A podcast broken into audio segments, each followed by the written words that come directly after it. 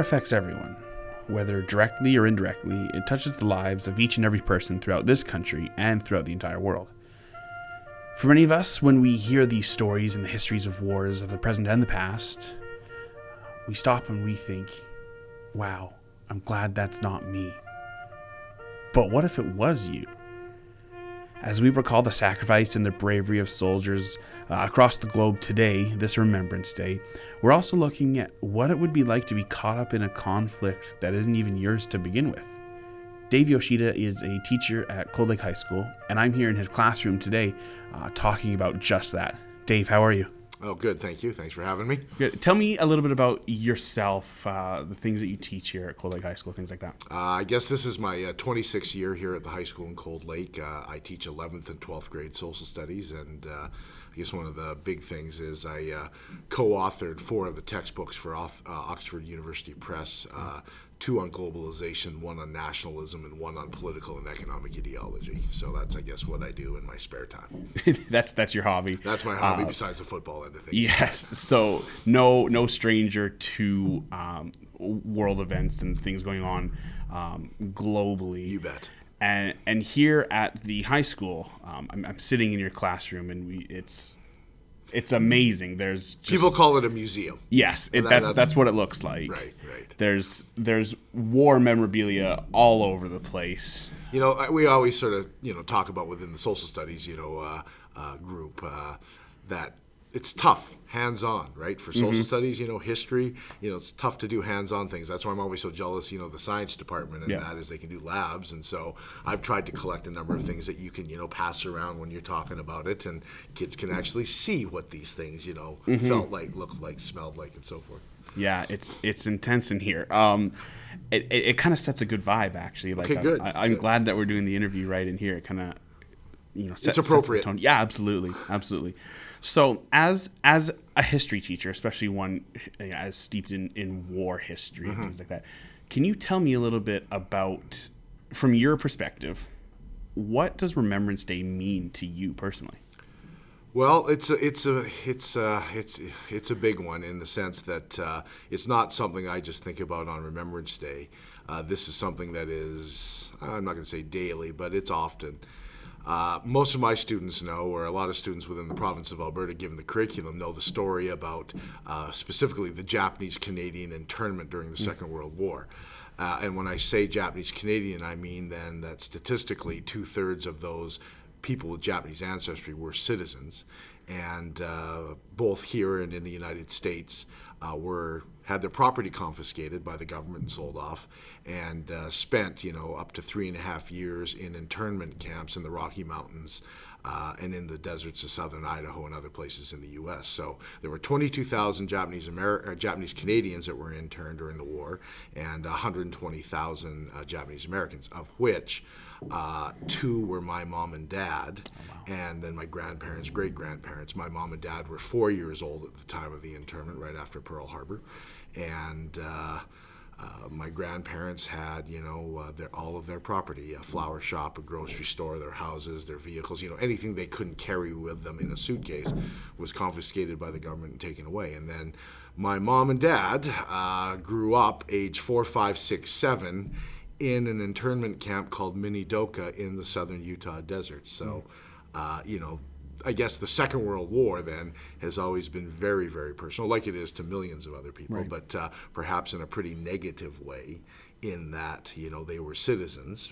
Uh, my mom and dad are fourth generation, you know, born in America. Yet, uh, you know, because of their ancestry, they were uh, discriminated against and put in camps. Now, uh, where the story then comes in, and why I guess one of the reasons I got into the military history part of things was that, uh, and, and, I still find this hard to believe, that the U.S. military went into the internment camps and actually asked the young, you know, Japanese Americans uh, between the ages of 18 and 40 to actually volunteer and fight for the United States in the Second World War. So you you know you understand the sort of illogic in that. Mm-hmm. In that, hey, we've incarcerated you, we have violated every right and so forth as a citizen that you have. Yet we would still like you to perhaps fight and die for the country. You know, so yeah, it just yeah, the kids you know in my class are just like, are you kidding me? You know, you've just taken everything that these people have worked through, especially it was during the Great Depression that you're trying to get this stuff, and then you, you know, you ask them to, to fight for America. You know, and, well, uh, 14,000 of these young Japanese Americans did. And uh, a number of my great uncles and so forth were part then of what is now historically called the 442nd uh, Regimental Combat Team. And it was obviously very uh, uh, unique in that it was made up of all Japanese American soldiers commanded by white officers. And anyway, so you can, you know, you ask the question then, you know, why would you volunteer? And, you know, from interviews and so forth with many of the veterans, you know, it was to try to prove that, you know, they were as American as anybody else, right? And trying to, in a sense, you know, perhaps convince people of that so that perhaps might, you know, life might get easier then for the next generation, you know, post Second World War. And so that's where the story sort of begins for the personal part of it is that uh, my dad's cousin, his name was Frank Masao Shigemura from Seattle, where our family's from. Uh, he was in the 442nd in Company H. And uh, on October 22nd, uh, 1943, uh, he was uh, in a foxhole in the Vosges Mountains in southern France. And uh, we just heard this. This is crazy because we just heard this story a little while ago uh, at my grandma's funeral uh, that he and a friend were sitting in this foxhole in this forest, and the friend turns to my dad's cousin Frank and says, "You know, why are you here? You know, why are you doing this?" Right.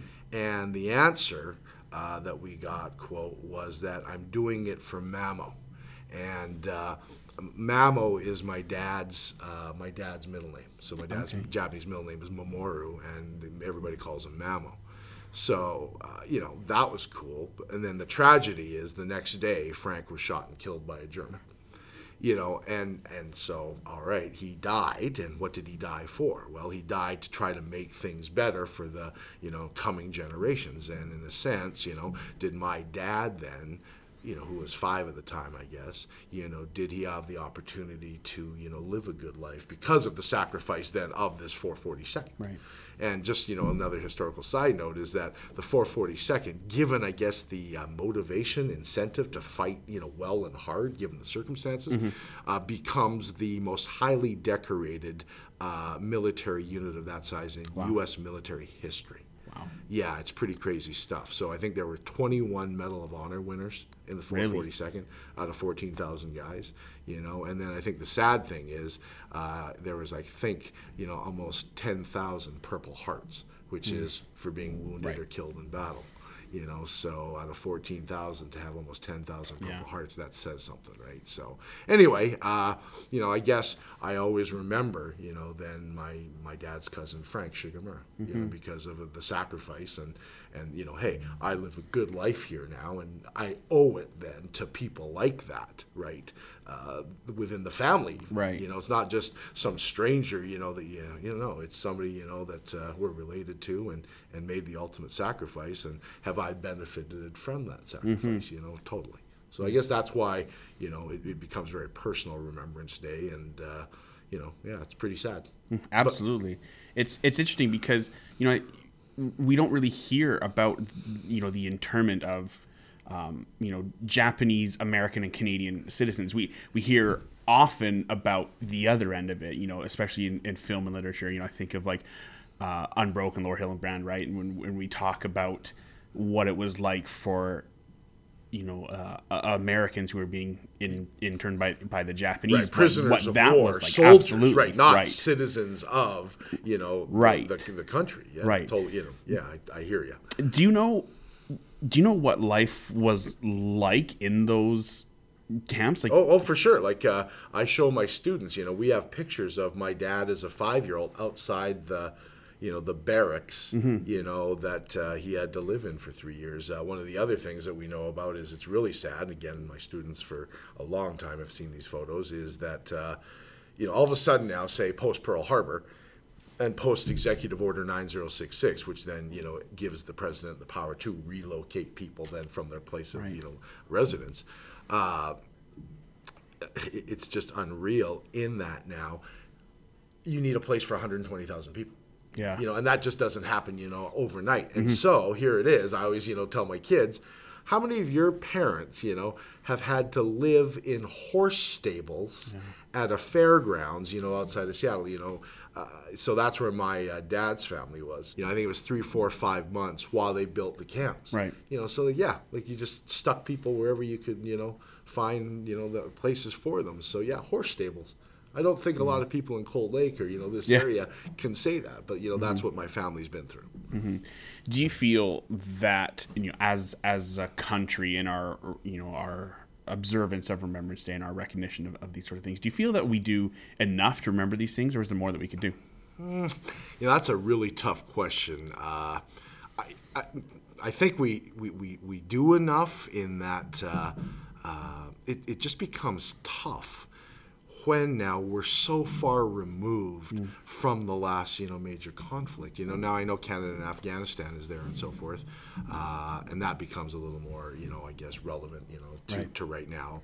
But uh, you know, say outside of the cold, you know, the Cold Lake community, for example. I mean, how many people know somebody that have served in you know a combat zone, Right. You know, provincially or you know across this country. I mean, there's there's there there are there are lots, but it's not like it was the Second World War, or Korea, or something like that. And so I think it's tough, just because again, if you're sort of that far removed, you know, it just over time, it just doesn't become. You know, important, relevant, you know, and so forth. So, Right, you know, like I- not, I- not an intentional forgetting of it. It's right, just right. It's yeah. Mm-hmm. just that's the way it goes. Right. That that that's you know time. So you know, hey, am I glad that we do the uh, you know every year we do a Remembrance Day ceremony and so forth? Oh, for sure.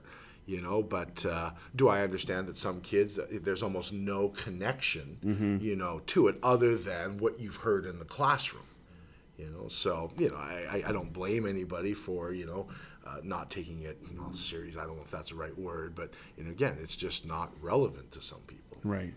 Why is understanding the world's history with war so important? well i think there's a couple things is uh, you know for the kids where you know where where where war is you know war has been a video game it's been you know a movie like band of brothers or saving private ryan or whatever american sniper lone survivor you know any Yeah. of those uh, I think it's important, you know, uh, and, and I will take the old adage that uh, a great war movie, you know, is a great anti-war movie. You know, Okay, yeah. if you can get that across to kids, I think that's a big lesson in that. Hey, you know, these movies that don't that are are very blunt, they don't, you know, uh, try to soften things. Uh, you know, that serves a purpose in that. Hey, there's nothing cool about this. Right. There's nothing neat about this. Uh, you know, most people then that are sane, you know, do not look forward to war. Mm-hmm. I think that's an important lesson, right? Because again, when you're playing Call of Duty and Battlefield on the PS4 or the Xbox One or whatever, you know, Yeah, you yeah. just become desensitized, right, to death and War's awesome, right? Right, exactly. Because, you die, oh, I can just jump back right, right. in and and look at the weapons I get to use and look how cool this is and so forth. So I think you know Hollywood and so forth, you know, serves a purpose, you know, in trying to I guess lessen, mitigate, you know, that kind of attitude that war is, you know, awesome. I think the second thing um, that you know some of the lessons you can learn besides the desensitization is uh, again what I call good history. In that you know history just doesn't have to be out of a textbook, you know, and so forth.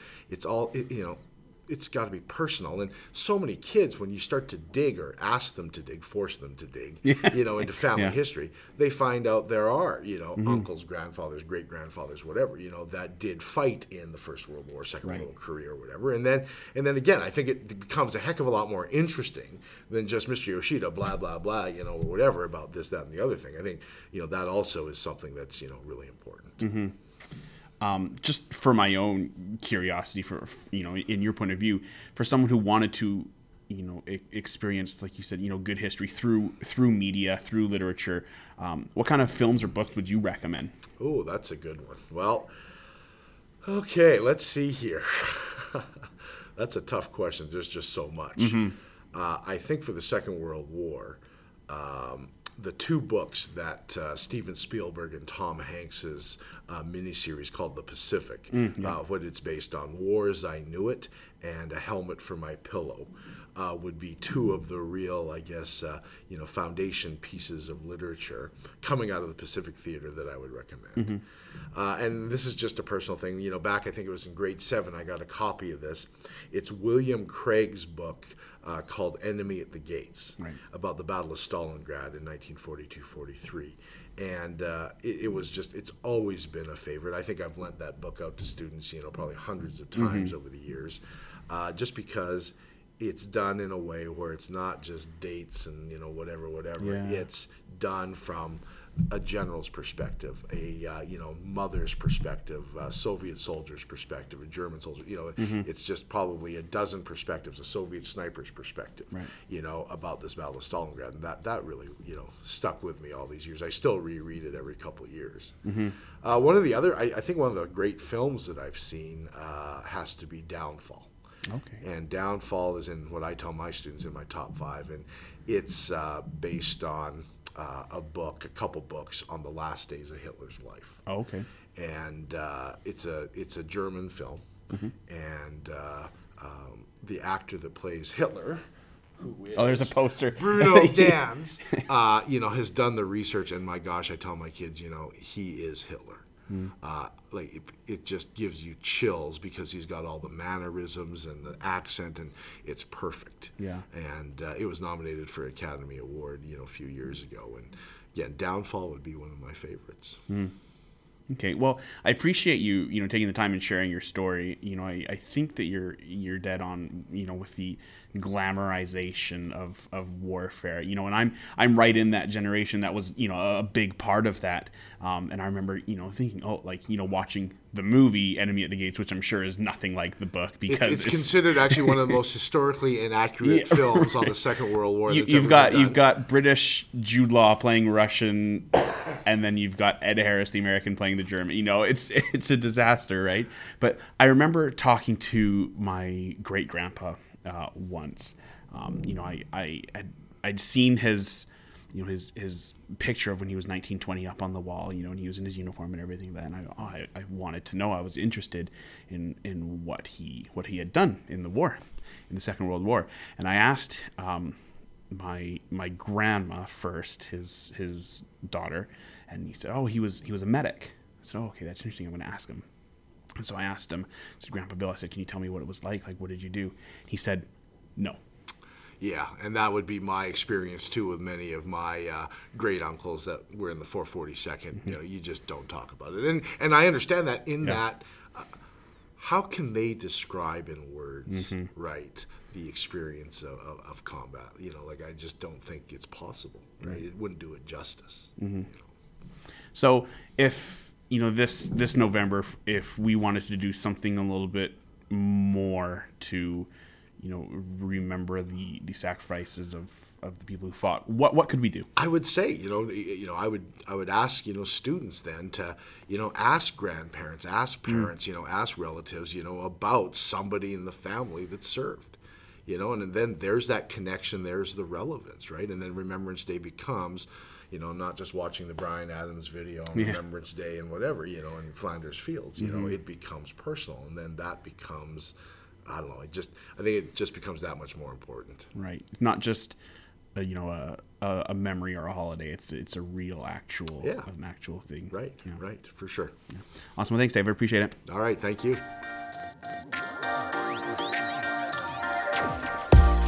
Thank you for listening to another episode of Northern Lives. If you or someone that you know has a story that should be featured on our podcast, send an email to northernlives at nlsd.ab.ca and tell us about it. Or you could also send us a message on Facebook, Twitter, or Instagram. You can find us on all those platforms at NLSD69. Thank you again for listening. My name is Dallin. We'll see you next time.